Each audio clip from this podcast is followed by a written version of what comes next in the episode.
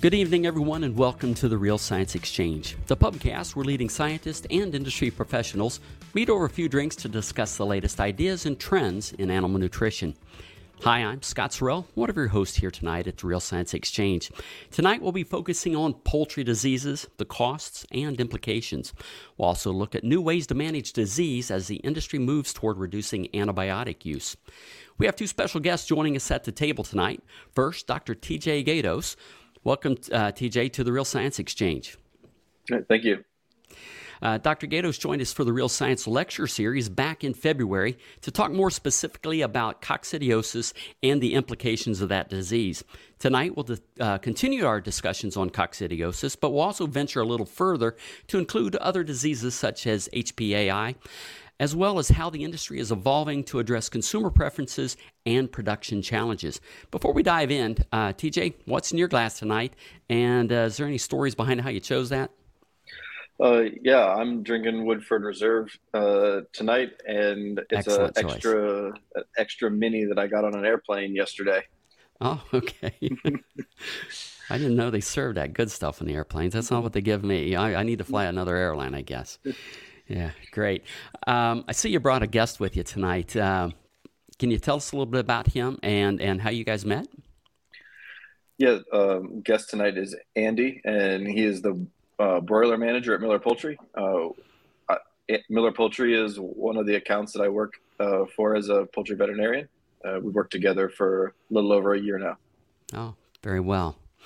So, welcome, Andy, to the Real Science Exchange. Uh, also, I understand that uh, you're still you're you're working late tonight, so you're you're not drinking. So, what what will you be having after work tonight? Sure, yeah, not yet, but after work, uh, I'm simple. A cold beer is always good. Yeah, excellent. Always a good choice. Um, tell us a little bit about yourself, your background, and then what can you tell us about uh, Miller Poultry? Sure. Um, yeah, I appreciate you guys having me with you and Dr. Gatos. We've like you said, we've worked together the last year or so. Um, personally, my background, I don't have a poultry background. Um, I went to school for business. However, I, um, I grew up around agriculture, not specifically poultry, but um, my parents and grandparents raised crops, always grew up in a, a rural area. And, you know, after college, after a few different stops, I, I kind of fell into this role um, at Miller Poultry as a service technician and enjoyed it. Um, really enjoyed working with um, our contracted growers, working you know with chickens and learning about them since I didn't have a background with it. And that was just about six years ago. And about three years ago, I was promoted to the broiler manager, and um, it's been good ever since. Um, a little bit about Miller Poultry, I guess. We are we're not a big company, but we're not a small company by any means. Um, we process under a million birds a week. Um, I think if you look in the United States listings. We're like the 24th, 25th largest company uh, for poultry. Um, we're kind of a niche market. We we cater to to antibiotic free and organic chicken. So all of our chicken is antibiotic free, with about 25% of our production being organically raised. Um, so that's a, another layer into raising birds that we've all learned. Um, we are a vertically integrated company, which means we have our own hatchery, our own feed mills, processing plant, um, even grain facilities that we we get our our ingredients from for our feed. So, um, yeah, that's just a, a, brief kind of outline about Miller Poultry. And I understand you're in Indiana. What part of Indiana is that in? Is that in the the, the eastern side, northeast? Um, we're in the north central, so we're actually right under the Michigan line. We're that far north. Um, we have production facilities in Michigan as well. Um, both broiler and um, broiler breeder farms are in Michigan. Um, almost 50% of our production does come from Michigan on the broiler side.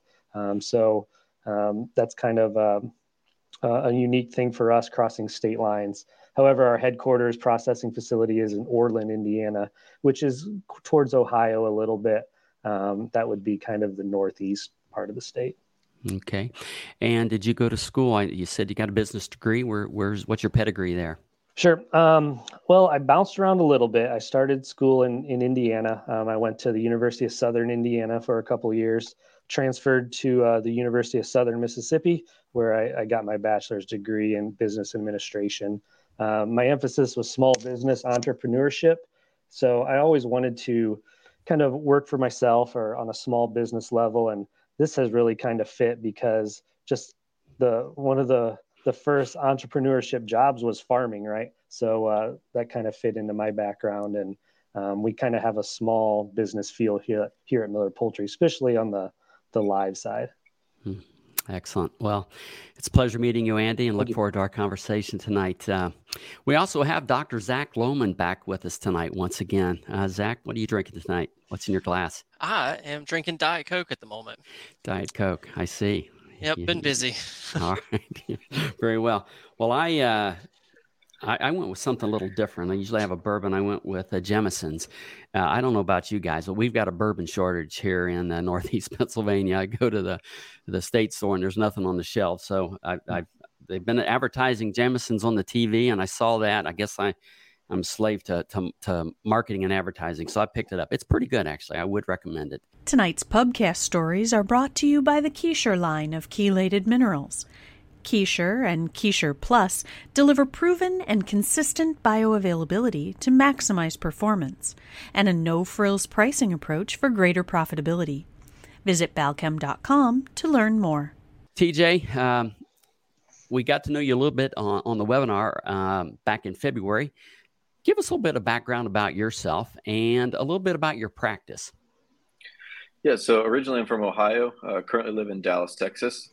Uh, I'm a poultry veterinarian. That's why I'm here, I guess. Um, I did my undergrad at Kent State and I did my veterinary school at The Ohio State University. From there, I went and did a uh, master's of avian medicine at the University of Georgia. Uh, from there, I worked at a couple of different companies in the industry. And about three years ago, I left working in the corporate world and decided to branch out on my own and start my own veterinary practice. Work in a variety of areas, um, do technical support for some of the large uh, allied companies. In addition, I work uh, as a clinical veterinarian for uh, for several integrators, uh, one of which is Miller Poultry. Uh, just expanded uh, my practice and hired a new veterinarian, a recent graduate, Sabrina Hurst. so she lives in Georgia and in the Athens area, and she's going to be helping with accounts out east. Oh, excellent. Well, welcome, uh, welcome to the exchange. Glad to have you here tonight. Um, to start us off, what's some of the biggest challenges that we're seeing in the poultry industry today? I think I know the answer to that, but uh, we'll tee that up for you. Yeah, I think one of the biggest issues that we're having right now is uh, avian influenza. Uh, we, you know, at the time of recording, we've lost about 39 million birds to the disease uh, this year. Uh, certainly not as many birds so far as the out, the previous outbreak in 2015, but it's uh, it's it's pretty bad outbreak. Um, you know, in addition to the the loss of birds and uh, birds into the loss of birds into the market, you know, it's uh, the amount of paperwork that goes along with having birds uh, and creating a control zone. Uh, has been a burden on the companies for sure. Andy could probably talk a little bit more about that. Uh, yeah, Andy, why don't you tell us uh, what, what, what you guys have been dealing with there? have you been able to avoid it so far? Sure. Yeah, like TJ said, it it's all over, um, and it's hit closer to home than it has previously. I wasn't with the company in 2015, but talking with some folks that were, um, it is closer to us. We um, have been part of a control zone. Um, has not affected Miller Poultry firsthand, but the amount of you know um, paperwork, hurdles, routine changes, logistics that has that has turned our you know our world upside down significantly the last month, five, six weeks. Um, just just from the logistics side of things, everything is needs to be documented, sealed, signed, and approved um, for any kind of a movement of birds and that's that's a main thing that I do here at Miller Poultry is I schedule the chicks going into farms and the birds going out of farms. Um, so there's a, there was a lot of limitations put on, um, but our our team responded really well. Um, they jumped right in, and it was a testament to our team really how how quickly they adapted, and it's just kind of a new normal. Um, and we're dealing with it and, and watching it close. So that's that's kind of where we're at currently. Do you have some of it in the neighborhood or in in the area? Mm-hmm. In the area, um, in the same county as us, actually. Okay. I think uh, Zach and I were talking earlier that um, the way it's spreading is is a little bit different than perhaps it has in the past. Can sure. can any of you guys expound on that just a bit? I don't yeah, know the. Go ahead, TJ.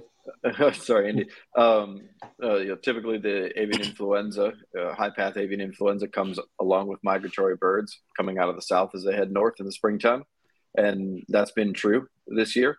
Uh, they've followed up, and if you follow the path of the migratory birds, uh, they've left little influenza presence along the way. Um, but recently, we've had some more uh, outbreaks, uh, some individual cases that are where the ducks should have already left.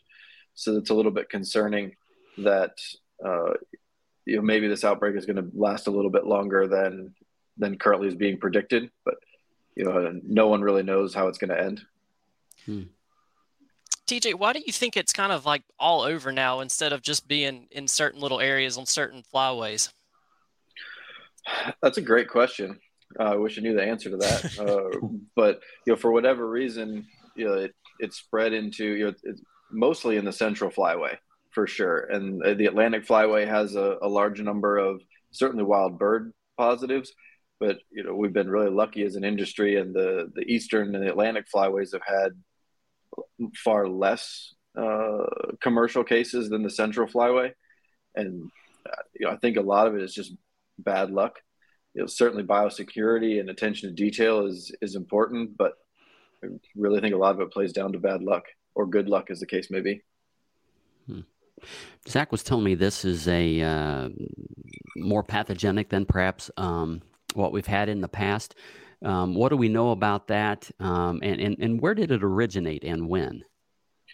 Oh, we don't know for certain if it's more pathogenic. I I feel the same way. It feels that way, but they're currently testing these strains at some of the labs in the U.S. and you know, hopefully we should have an answer pretty soon to exactly how pathogenic this virus is. Uh, where it came from, it's a great question. Uh, exactly where it came from, we don't know. This strain, the H5N1, is the Eurasian strain. Uh, it seems to be very similar to or the same as the strain that's been plaguing Europe for the last year or so. Uh, so, you know, it's a Eurasian lineage, but where it came from, uh, I don't personally don't know. Someone, one of the virologists might know. Yeah. So it's you said it's been uh, plaguing Europe for a while. Is it expected that it's it's going to be here for a while, year after year, for a bit before it burns out? Um, I don't know. I don't know the answer to that. I, yeah. I hope not. We hope not. Yeah. We hope not. Yeah. Very well. Um, so TJ, you get a call from one of your one of your producers. They've got a problem with it. Um, what kind of advice do you do? What's the first thing uh, that you do for them? Uh, call the government. Okay. And you know, lock down all movement until you know for sure. Okay. As the last thing you want to do is spread it around. Yeah. And not much you can do then. Yeah. Yeah. And anything you'd like to add to that? Uh, that's about exactly how it happened. You know, we're we're pretty close with the state of Indiana, state of Michigan, um, and that's exactly that's exactly how it went. You know, this was a, a, known case. You know, there was turkeys in southern Indiana, backyard flocks here and there. Um, so yeah, th- we stay in pretty good communication. The state of Indiana does a good job of, letting their producers know where and what's happening, um, and then working together with us to outline a plan. But yeah, when it was close to us, we we locked everything down, kind of assessed where we were, and then started going through the the necessary procedures just so we can continue business. You know, we still have chicken to send to customers, so um, going about doing that changed, but you know that's the end goal. At the end of the day, we got to get chicken to our stores. So, mm-hmm. what is the incubation period for this? Do you know, TJ? How long after exposure before they actually start showing signs that you can tell? Uh, no, I don't know exactly off the top of my head. Uh, so edit that out but um, uh, the you know, what we can say is that you know the cases that we've seen, uh, certainly in ducks, um, you know they didn't appear to to really get sick, um, and the the the broilers that got sick, from what I understand, it felt like dermatitis. Of course, I never saw any of them directly, but it had a mortality pattern that was similar to dermatitis, and uh, but they didn't see any lesions specific to to other diseases. And you know, knowing that AI was in the area made people concerned, and uh, they sent samples in, and sure enough, they were positive. From our understanding, the last couple positives in our area were just through routine testing. Um, birds weren't necessarily showing signs right away, um, but eventually were leading to there. Um, well, let's um, transition then, uh, TJ. When you're not um, consulting on avian influenza, what other uh, kinds of uh, calls and consulting do you do for your your cons- uh, customers? Yeah, probably the majority of the business is you know, working on vaccine programs, uh, biosecurity programs. It's a, a, lot of the business is program based because we don't uh, certainly in the antibiotic free production realm. There's not a lot of treatment that can be done. Uh, so it's poultry production in general is mostly about prevention of disease. So we're always working to to optimize those uh, the production of those birds through prevention and not uh, necessarily treatment of disease. Uh, of course, I'm working with them with with customers to help production, improve performance, uh, improve animal welfare, uh, food safety related uh, concerns as well, reduction of salmonella, working in the processing plant, things like that. Absolutely. Okay. You mentioned uh, antibiotic free. Uh, Andy, I think you said um, you're antibiotic free. How long has the, the operation been uh, antibiotic free? And, and was there a process that you guys went through to uh, transfer to that? Not exactly sure how long. Um, during my whole time, for sure. Um, I know there was a process going from antibiotic, you know, conventional to antibiotic free. Um, similar, we were um, previously a non-GMO company as well, and that was also a process. Um, we currently use conventional grain again, um, but yeah, we're we're 100% antibiotic free now. It kind of makes my life a little easier knowing that we don't have two different lines to compete with, or you know, as soon as something goes wrong, we have a you know an easy fix. Where we rely a lot more on, like TJ was saying, good management, you know, attention to details and prevention um, and that and that's how I like it to tell you the truth. I like to uh, work with our grower base on you know good management practices, good animal husbandry, so then we don't have to rely on um, you know outside antibiotics or any kind of medication or treatment. Um, there's nothing wrong with you know a lot of water, feed, and good flowing air.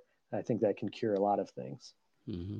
Have you been using uh, any essential oils or probiotics, prebiotics, those kinds of things? Is that we do? Your... Um, yep. So you know, we do have a company nutritionist that works with TJ and the production staff on on different probiotics and prebiotics. Um, we've tried a number of things, different essential oils, oregano, things like that as well that can be used in organic production.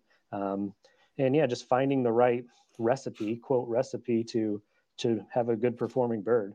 Um, so yeah, we we've worked in in and out of those areas for sure. Yeah. So how do you find that right recipe? Trial Just and error. Trial and error. I okay. think for sure. Trial there's, and error. There's trial and error, and there's what has worked previously. It's good to rotate these these products and these items. You know, you always got to look at cost too. You know, how is how is the market on certain ingredients? You know, it fluctuates. So trying to find the right balance from performance to cost savings that keeps us employed for sure. Yeah. TJ, when uh, when you come onto a farm antibiotic free and uh, they're having a bit of a challenge with coccidiosis, what's what's the first thing you reach for um, out of your bag to, to help uh, treat it?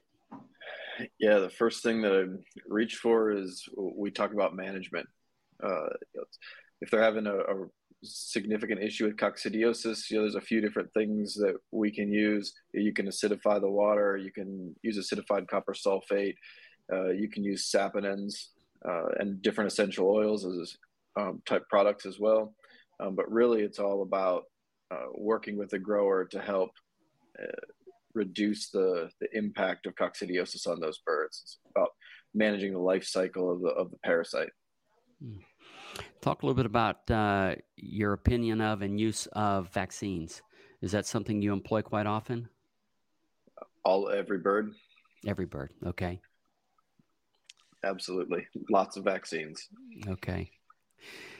Now, I recall from your uh, webinar that there are, uh, there's a bunch of different cocci strains out there, but do do the uh, vaccines work on all of them, or, or are they very specific to the strain? Uh, they're specific to the species of of coccidiosis. Uh, there's three major uh, coccidiosis species that affect broilers uh, Eimeria acervulina, Eimeria maxima, and Eimeria tenella. Uh, also, Eimeria mitis uh, plays a role. But really, the ones that we're concerned about are maxima and tenella. Uh, both of those can can really damage chickens, and maxima is really important for feed conversion and efficiency.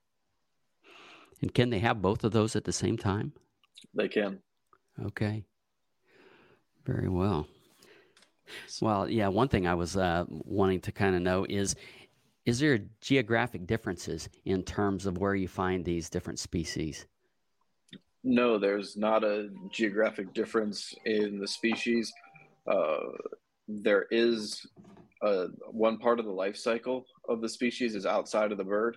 So when the bird uh, defecates those oocysts, they're not infectious. They have to uh, sporulate in the litter and that sporulation process requires uh, temperature, humidity, and oxygen. And so the easiest thing to control in the litter is the humidity. So, you know, depending on where you're at geographically, it can be really difficult to have enough moisture in the litter for to complete that life cycle. You know, if you're growing chickens in the desert, for example, it can be pretty hard. Uh, or if you're in the northern United States and you're using a lot of supplemental heat uh, in the wintertime, uh, that can really dry your litter out and make uh, make coccidiosis cycling uh, really difficult. Hmm. Jose, did they make um, any litter amendments that you can put in to make it a less uh, ideal environment? Andy, you can take that one if you want. Sure. Yeah, you know we use um, litter amendments at, here at Miller Poultry. Um, PLT is is the mainstay that's in a lot of poultry integrators, from my understanding, which acidifies the litter. Um, you know, it's more for ammonia control um, and, you know, pathogen control. So we do use, you know, a PLT and acidification. On the organic side of things, it's a different story. There's even fewer tools in our toolbox, is what we like to say. Um, so there's different microbial um, techniques that can use. They're not super effective, um, as most organic product products are. Um, but it's something that we can still use to, to try to minimize pathogens, ammonia, things like that. Yeah. I'm curious, Andy. Um, you're, you guys said that you were non-GMO at one time, and then you switched away from that. What what caused you to do that? Um, a lot of that, I believe, came from the sales side of things. As more and more products out there have the the non-GMO label, it became more diluted. I feel um, there was less desire from customer base for a non-GMO. You know, there was some cost differences between a non-GMO grain and a GMO grain. Um, however, I think at the end of the day, it was it was demand. We weren't getting asked by our our end consumer to keep producing non-GMO. It wasn't it wasn't a selling factor like maybe it was, you know, five ten years ago. Okay. And do you still see the uh, antibiotic free and the organic. Is that market still growing and strong for you guys? For sure. Um, seems like TJ might have better statistics, but seems like over half of chicken out there anymore has antibiotic free claims or at least some kind of line. Um, from our side of things, we do see an increase on the organic side too. Um, I think more and more people do want to know where their food comes from, and that's all part of it. You know, being transparent through through marketing, through social media, or whatever it is. They want to know what's how their chicken's being raised and how it's being taken care of. So from animal welfare to, you know, organic or antibiotic free movements, they're all they're all factors in this. Mm-hmm. Do you see that continuing and just growing, continue to grow? And and, and do you guys monitor that at all? Um, consumer sentiment trends? Sure. Yeah. Try to stay ahead of it. I know we try to stay ahead of it for sure, and I think I think Miller Poultry was uh, was in a great position to start with because they started antibiotic free. I want to say in the 90s um, when it wasn't necessarily a, a big trend. Um, we worked with customers like Whole Foods from the beginning, and um, that has really helped our business grow for sure.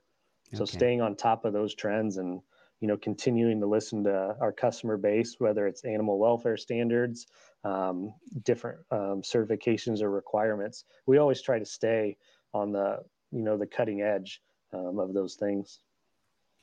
So all your all your uh, birds go to Whole Foods. Not all of them. Nope. Um, okay. They are one of our customers. Um, Miller Poultry typically in retail stores, um, grocery stores in the Midwest, but as far as the Rocky Mountain region to the southeast, um, you can find our chicken throughout throughout the country. Mm-hmm. TJ, do you have a feel for uh, where the industry is going relative to trends and and um, things like antibiotic free, GMO free, organic?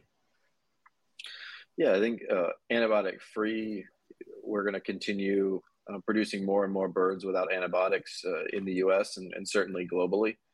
Uh, organic production, I think there'll be an increase in that as well. Uh, but there's only a certain percentage of the population that uh, that wants to or feels the need or sees the advantage of, of buying organic chicken or produce. Uh, I don't know that that's necessarily for everyone. So I'm sure there is a limit somewhere to how much organic production uh, can be sold in the marketplace. So, with all the supply chain shortages and issues, do you uh, see an increase or decrease or no change in in your product? Um, we've seen changes for sure. You know, it's affected everybody. It's it's not specific to us in the poultry industry or Miller Poultry. Um, anything from feed ingredients being hung up um, on a boat somewhere, um, waiting to get to get processed, to you know fuel and inflation and things like that. So um, yes, it, it's caused changes for us. However, we try to um, here at Miller Poultry, we try to make sure that we're still continuing to put out a good quality product and that that's really what we're all about is a, a top quality product all right. Any other topics guys that we need to dig into? Uh, what other challenges do you have besides um, just cocci or is that your main one? Um, yeah, I think you know generally in the industry, you know, intestinal health as a whole is a problem. Coccidiosis is always a part of that. Uh, coccidiosis control is is really is entwined with broiler production uh, because those oocysts, those organisms are everywhere. You know, uh, bronchitis uh, virus, infectious bronchitis virus is is a problem in certain. Was it's a concern everywhere, but there's certain strains that are uh, more pathogenic and causing issues in different parts of the country right now. So we're working with that uh, pretty frequently. You know, blackhead disease uh, is a problem. Uh, constantly working on that uh, on longer lived birds like pullets and breeders. Um, that's a also another pretty constant challenge. Is it even possible to eradicate coccidiosis at all? No. No, it's, it's not. not. It's just it's just ubiquitous in the environment. Yes. Yeah.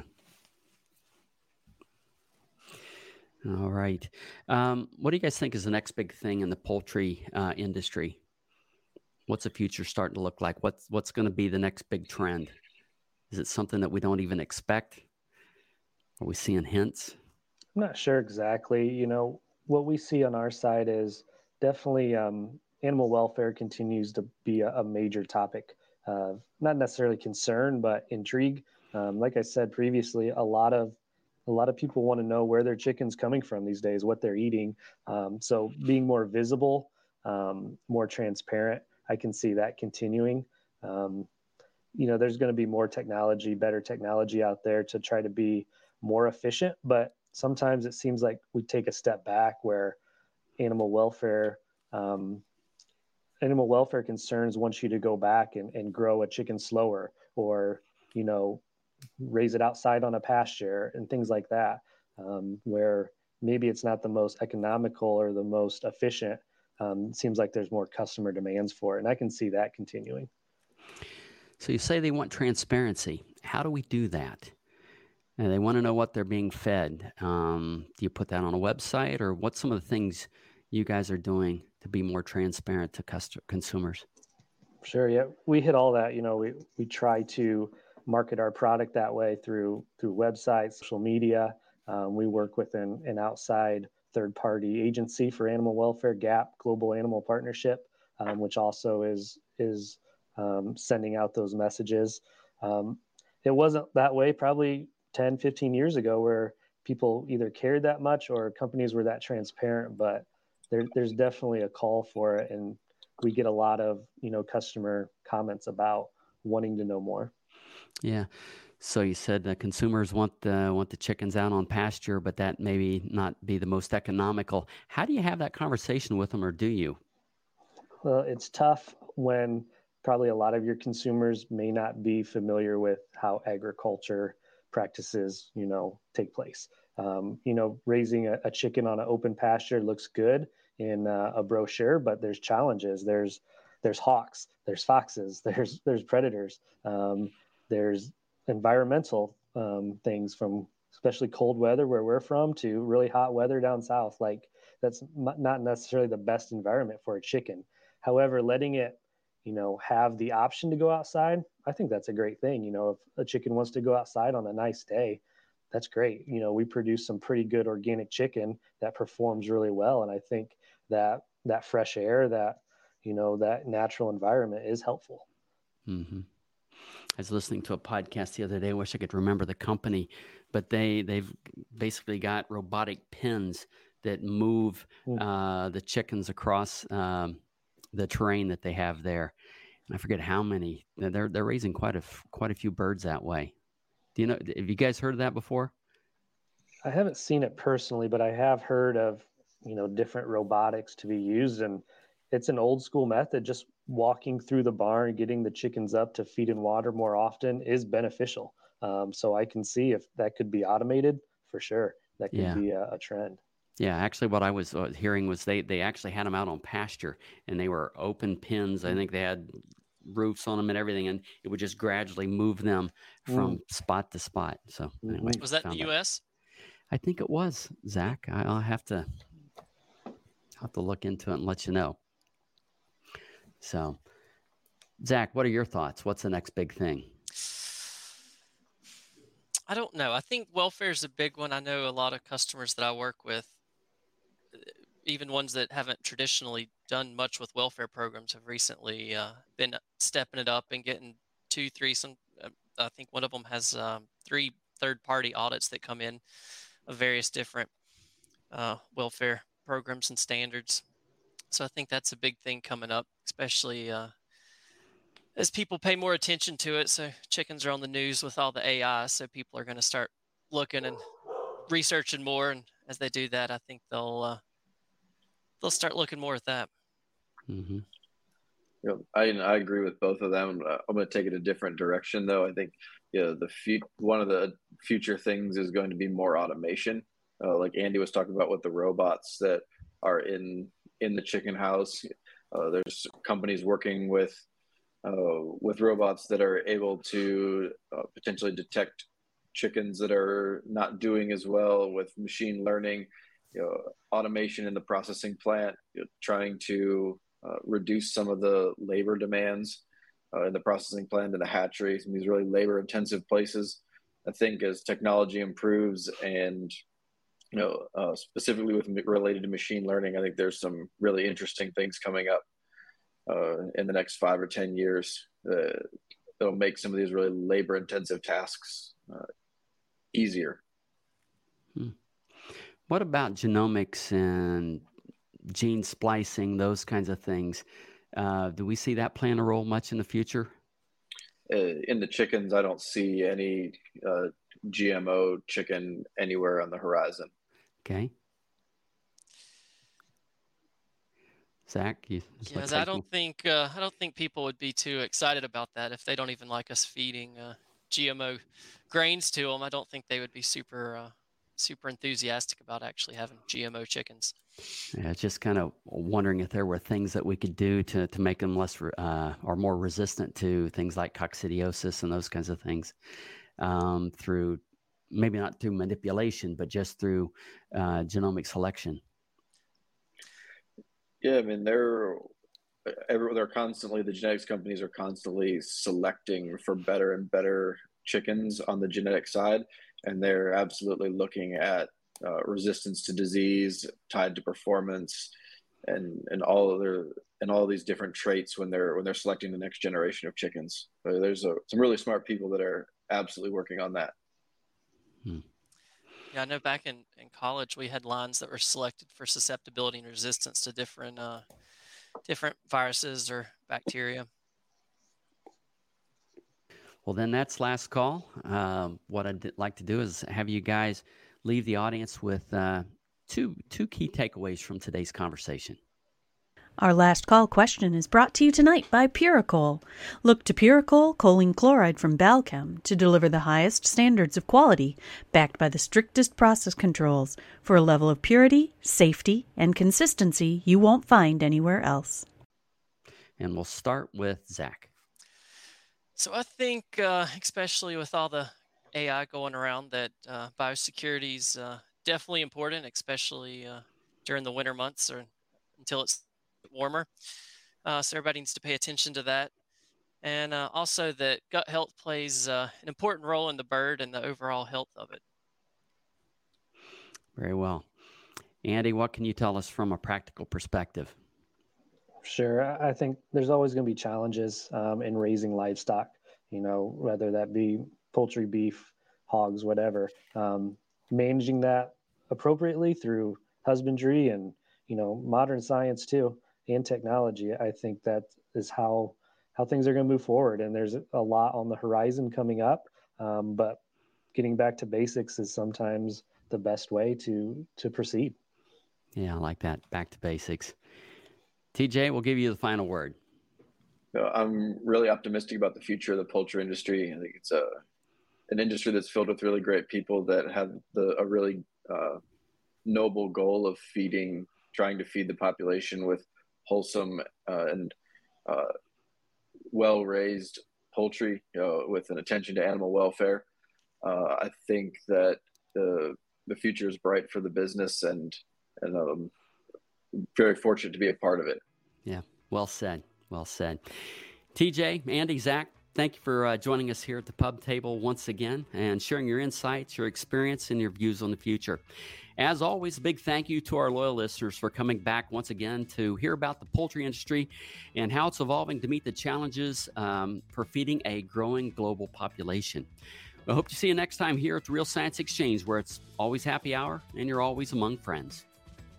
We'd love to hear your comments or ideas for topics and guests. So please reach out via email to anh.marketing at balchem.com with any suggestions, and we'll work hard to add them to the schedule. Don't forget to leave a five star rating on your way out. You can request your Real Science Exchange t shirt in just a few easy steps. Just like or subscribe to the Real Science Exchange and send us a screenshot along with your address and t shirt size to anh.marketing at balchem.com. Balchem's Real Science Lecture Series of webinars continues with ruminant focused topics on the first Tuesday of every month, monogastric focused topics on the second Tuesday of each month, and quarterly topics for the companion animal segment. Visit balchem.com slash realscience to see the latest schedule and to register for upcoming webinars.